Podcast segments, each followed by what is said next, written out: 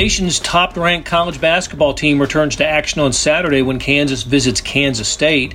Star beat writers Gary Bedore and Jesse Newell break down the 293rd Sunflower Showdown, the rivalry contest that ended in a brawl the last time the teams met. This is SportsBeat KC, the Kansas City Star's daily sports podcast. It's Friday, February 28th. After a break, Jesse and Gary tackle some other topics, including the idea of KU not being the top seed in the Midwest region in the NCAA tournament. Oh, short of losing a few games down the stretch, which is unlikely, KU will be a top seed, but don't lock them into the Midwest region just yet. Jesse explains why. We also talk about the Jayhawks' top candidates for postseason honors. They've got a few. So here's Jesse and Gary talking Kansas basketball. Jesse and Gary are here, and I imagine there have been times in the history of the Sunflower Showdown where Kansas and Kansas State met as a first place and a last place team, but it probably hasn't happened in a long time. I wouldn't think. Kansas State just hadn't finished last, and Kansas is um, always Kansas. So it, it makes this game just a little unusual for Kansas to go to Manhattan and be such an overwhelming favorite. I haven't seen a line yet. Have you seen a line yet, Jesse? No, it should be 12 or 13, somewhere in that range. That's what you're thinking. But um, Sam Mellinger and I talked yesterday on yesterday's podcast about Bruce Weber and, uh, and, and what this season has been for the Wildcats. But um, uh, it, one thing you can say this for K State, they're gonna they're gonna have a pretty good idea about who the nation's best team is after this week, uh, having played Baylor and Kansas in uh, in, a, in a span of a few days. What does um, uh, Gary? What, what do we um, uh, what do we think about KU and the way that they came off the Baylor win and played against Oklahoma State on Monday night? Um, I, I, was I actually I actually was pretty impressed with that.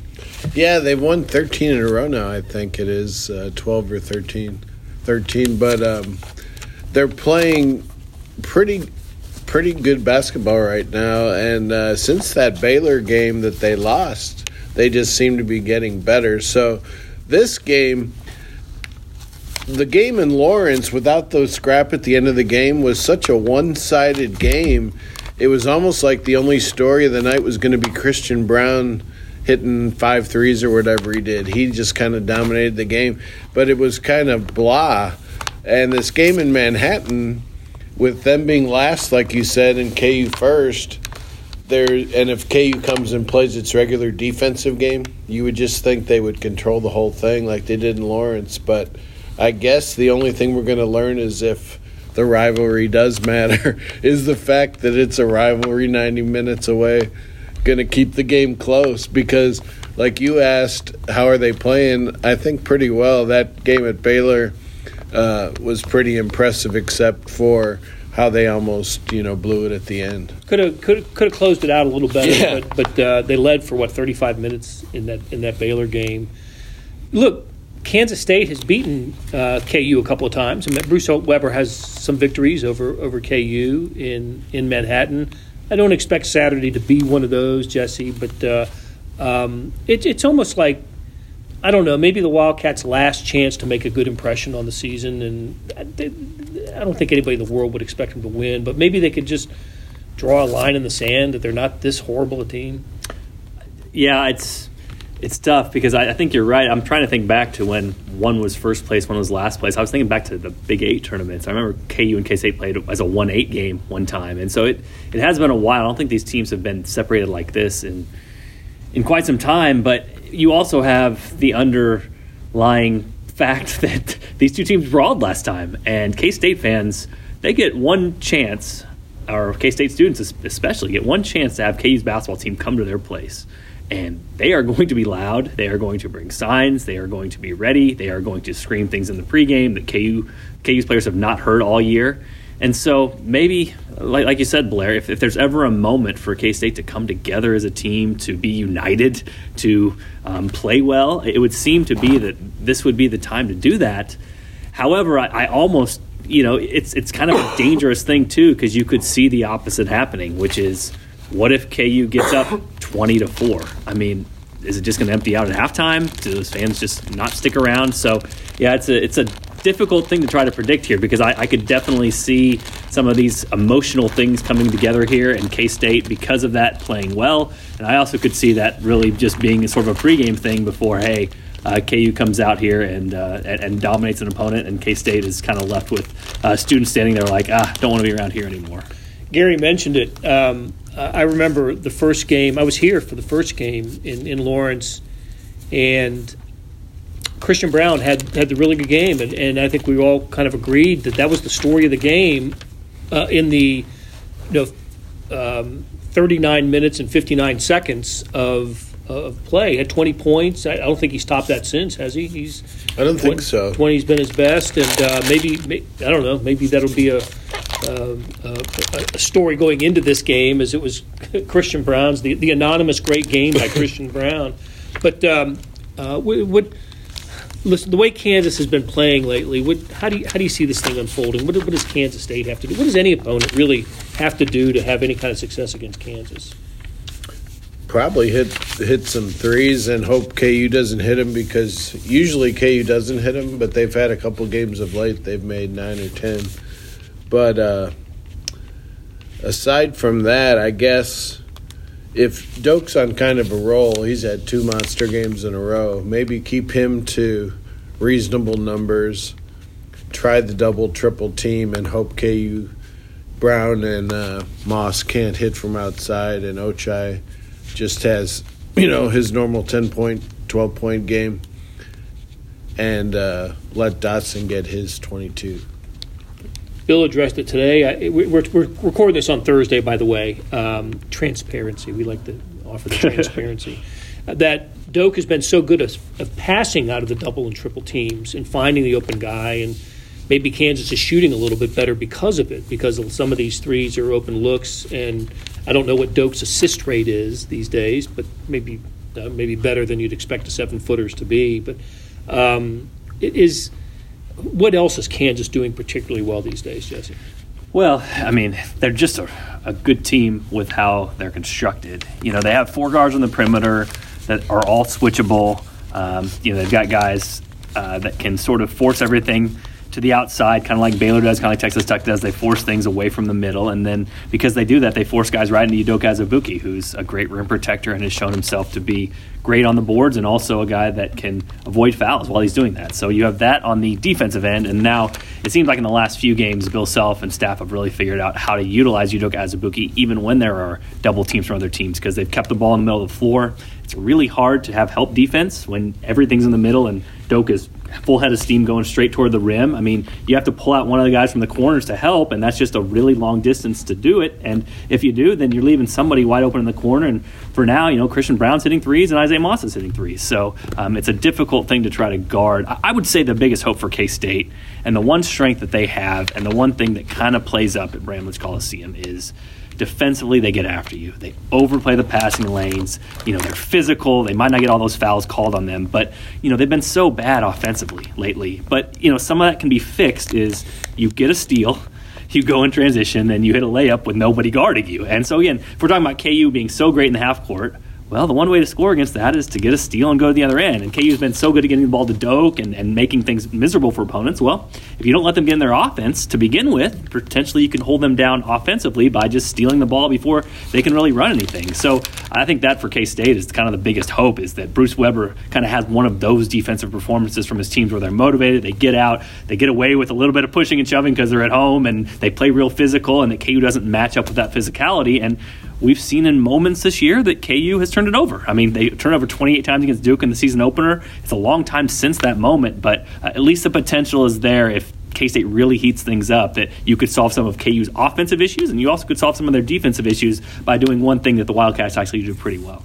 And then if that happens, the crowd will get into it a little bit. Exactly. I expect, I, I really do expect a full house at Bramlage on, on Saturday, and the fans, if they have been staying away, and I don't blame them if they have for the way the season has unfolded for the Wildcats, they'll come to this game. They absolutely will use their tickets for for KU. The other thing I, I, I think about with Kansas State is they, you know, yes, we, we spent a lot of time talking this year about how much they miss Barry Brown and Dean Wade and Kamau Stokes, but they, they've also have some. They've got some returning veterans who uh, who haven't had the kind of seasons that they've wanted to have. Uh, Xavier Sneed and Cartier Diarra, Makol Mawien, all of whom have had decent games against KU in, in previous years. So, look, maybe it's just one last opportunity to uh, for them to, to make a statement or to um, you know bust out and have have a good game against the the best opponent left on their schedule. So, all right, let's take a break, and when we come back, there's there are a couple other issues I want to talk to Jesse and Gary about. We'll be back right after this. Hey, it's Blair. Hey, we have a special subscription offer for SportsBeat KC listeners unlimited digital access to the Kansas City Stars award winning sports coverage. Sign up now for one year of Sports Pass for access to all the sports news, features, and columns we have to offer. And it's only $30. That's a 40% savings off our regular rate. For your convenience, your subscription will automatically renew after the initial term at 50 bucks unless you tell us to cancel. A lot of subscription services won't tell you that. They'll just sneak it on there. We just told you. Your subscription helps support the sports coverage of kansascity.com and the Kansas City Star. Please visit kansascity.com slash to get this special offer. And as always, thanks for listening. Back with Gary Bedore and Jesse Newell talking KU basketball. The Jayhawks play at Kansas State, Bramlage Coliseum on Saturday, 12:30. Interesting tip time. 12:30 tip. I don't. I guess I, CBS must have some other programming on that day that affects the the tip time. Um, uh, so yeah, on on CBS. Hey, um, Jesse, I thought you not only asked a great question to Bill Self today, but he gave you a terrific answer on uh, NCAA tournament seeding. Not so much seeding, but site selection. We know that the four regional sites, this isn't the first and second round, but the Sweet 16 and the regional final sites are in the West, Los Angeles, in the East, New York, in the South, Houston, and in the Midwest, Indianapolis. We um, Kansas right now, if the season were to end today, would be the overall number one seed. And if this were any other year in college basketball, as we were uh, projecting the tournament, and if you look at any mock draft right now, you would see Kansas as the number one seed in the Midwest.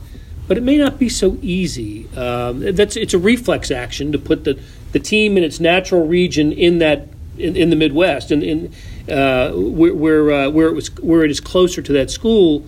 But that's not necessarily going to be the case, or doesn't have to be the case.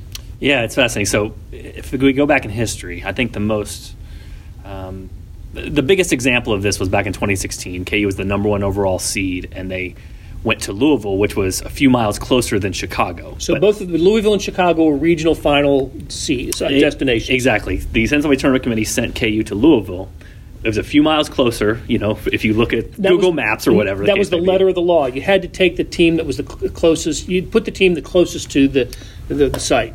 And Chicago is one of the top three places that KU has alumni. So for Kansas, they would have preferred, as the number one overall seed, to play in Chicago. However, because of the law of the land or exactly the rules that were in place at the time, they were sent to Louisville. And you know, KU lost to a very good Villanova team that year. So I don't think that this that went to win the national yeah, championship. That anybody's blaming this on. Oh my gosh, this is the reason the reason for. it. But I know that you know people at KU were upset, thinking, hey, if they're the number one overall seed, they should be able to choose whether you know if it's one that's a matter of a few miles. Well, since then, the NCAA has made it so that the number one overall seed gets to choose its sites, and nobody else does. But that number one overall seed is rewarded by that. So um, I did ask Bill today, just because it's interesting for Kansas that Indianapolis is closest, and it's pretty easily the closest from distance. But Houston would have some advantages as well because for one it's sort of big 12 country and then for two um, it, you know one of the things that could pop into everybody's head is that indianapolis is being played in the football stadium houston is being played in a basketball arena which, which surprised me i guess i didn't realize it until this came up today that they're not playing at NRG Stadium; they're playing in the Toyota Center, which yeah. is where the Rockets play. So it could be another thing, but um, I think Bill Self, when he answered the question, brought up something I wasn't thinking about, which is very true, though, which is um, we tend to think of these things like which is closest to Kansas. But if you think about all the two seeds out there, where are they going to be closer to? Houston or Indianapolis? And the fact of the matter is, almost all of them are closer. You know, you could you could drop a lot of teams that are very close to Indianapolis that would play Kansas, and Kansas would not have sort of a home court advantage or have more of the home fans.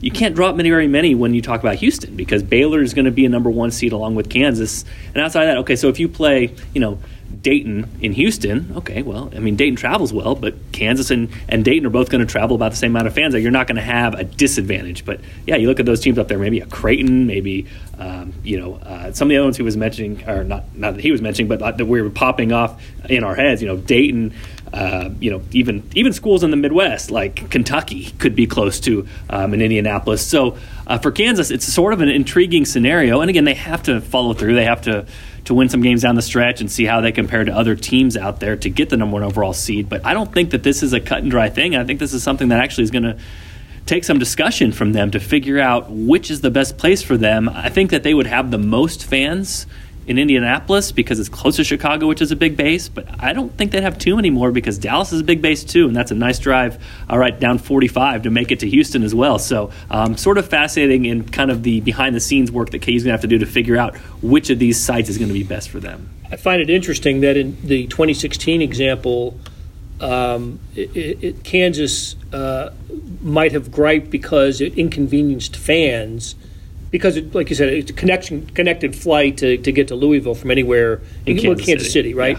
Yeah. Um, this way, if they chose, if they decided to select Houston, it's a farther distance, certainly from Lawrence and Kansas City, that would inconvenience fans and fewer seats because Indianapolis is in the um, the, the dome at uh, Lucas Oil, the dome, the stadium now it used to be a dome, now it's a Lucas Oil Field.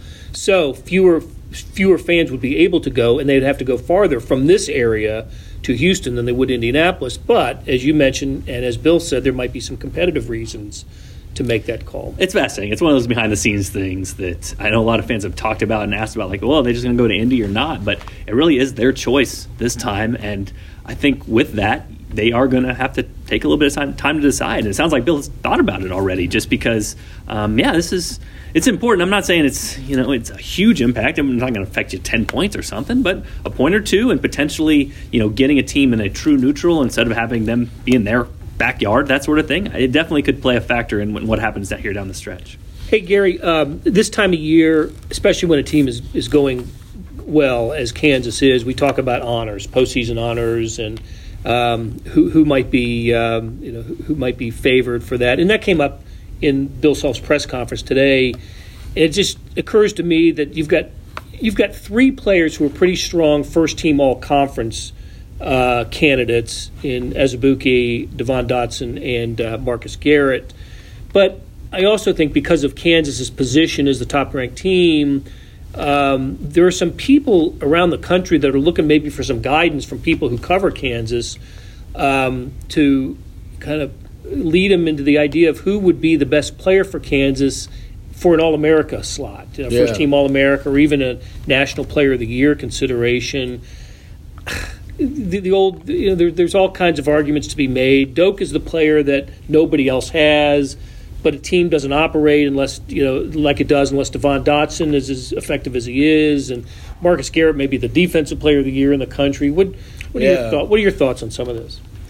Well, I think Dotson would be the guy that would get the National Player of the Year if anybody does. First of all, Doak's free throws are still so bad that how would you have a National Player of the Year who's one of the country's worst in one category? But Dotson, even, even, though he's leading the nation in field goal percentage. Yeah, right. But Those yeah. aren't from 15 feet, Blair.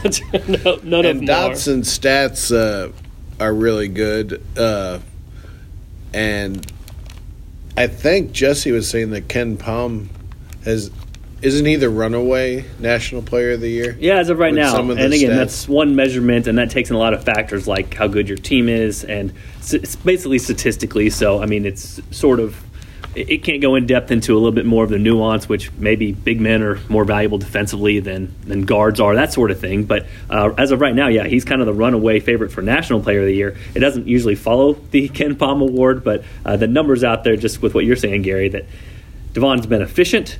He's taken on the biggest role for Kansas. He scores in the most difficult situations because yeah. he doesn't have anybody pass him the ball. He just goes, takes the ball, and scores. And then his free throws, which he's gotten the line a bunch and scored a bunch from there, um, that's very helpful for an offense as well. You also add in the fact that he leads KU in steals. Last time I checked, uh, you know we talk yeah, about Marcus Garrett a lot, right. but I mean that's a very good thing for a team to have is for your best offensive player or one of your best offensive players to uh, to contribute that way defensively. So a lot of the numbers are going to point to Devon. I think um, a lot of the national people that don't get to watch Kansas every day are definitely going to point to him just because he's leading the Big 12 in scoring, and a lot of the numbers are really nice. I think yeah. there's a lot of influence by Fran Fraschilla and TV people who, you know, if Doak has a big game, it's you hear, you know, Fran make a make a case for him, and I, I think that um, that may influence some some folks as well. I thought it was interesting. One thing Bill Self, I heard Bill Self say is, and that is, he didn't think Devon Dotson could be this good of a, of, a, of an offensive player to average to lead the league in scoring. Yeah. When was he at 18 or something? Yeah. So you know, Bill Bill was saying that he's you know Devon's even better than he thought uh, he could be. Yeah, yeah, and I wrote about this earlier this year. I think kind of get into his brain and sort of what I talked about as well. Like you go into this season thinking, how can Devon Dotson get better? And there's just two obvious things where he could get better, which is his three point shooting, which was bad last year, and then his ability to, in pick and rolls to see the floor and deliver lobs and be a better passer. I mean, if we're being frank, he hasn't gotten much better at either one of those. You know what I'm saying? Like Devon Dotson is sort of the same player in that regard, and Bill Self lauds or talks all about in practice how he's a better shooter, but just hasn't come in the games yet. And uh, again, for Udoka, he Udoka doesn't get many assists from Devon Dotson. He gets them mostly from Marcus Garrett and right. other players out there. So for Devon to be this productive, he basically instead of sharpening his weaknesses, he just strengthened his strengths. Which again, right hand drive, get to the rim, score, way better and we, he was really good last year. Or get to the free throw line, get fouled a bunch, make free throws.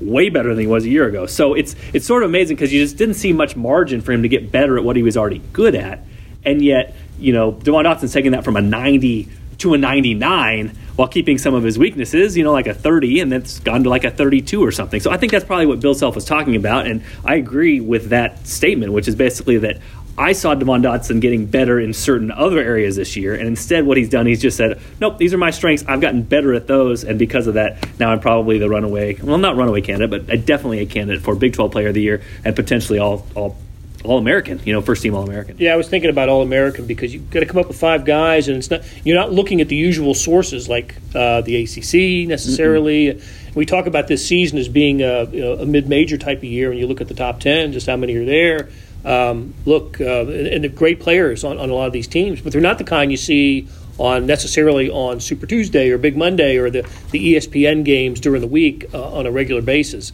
How often have we seen San Diego State play this year, or Gonzaga, or you know Dayton? Just not not not as often as we see Kentucky, Duke, North Carolina, even. So yeah, let's riff, Blair. I mean, who are five right now? I mean, I'm thinking Luka Garza, Iowa. He'll be Big Ten Player of the Year. Obi Toppin from Dayton. From Dayton. Uh, you pick a Jayhawk. I would probably say Devon Dotson. Dotson uh, Powell maybe. from uh, Seton Hall. Powell from Seton Hall, and then a fifth one. I mean. Um, Vernon Carey at Duke, maybe. maybe. I mean, I don't know. Uh, is Nwora? Has he had the numbers from Louisville? Yeah, potentially. Yeah. He's, he's, probably going to be. I don't know who ACC Player of the Year is going what to be. What about Marcus Howard? And Marcus, and he's leading the nation in scoring. Exactly. Marcus Howard Marquette leading leading the nation, twenty seven points a game. It still seems like somewhere in there you can squeeze a Jayhawk, especially with them being number one, the type of season they've had. And I kind of go back to what Gary said. I think that if you're from the outside looking in, the easiest thing to look at is points per game and production. And I listen, I've I told you last week, Larry. I think Devon Dotson's the best player on this team and has contributed the most for them. Um, you know, obviously Udoka is amazing, and Marcus Garrett has had his amazing moments. So I don't disagree with that.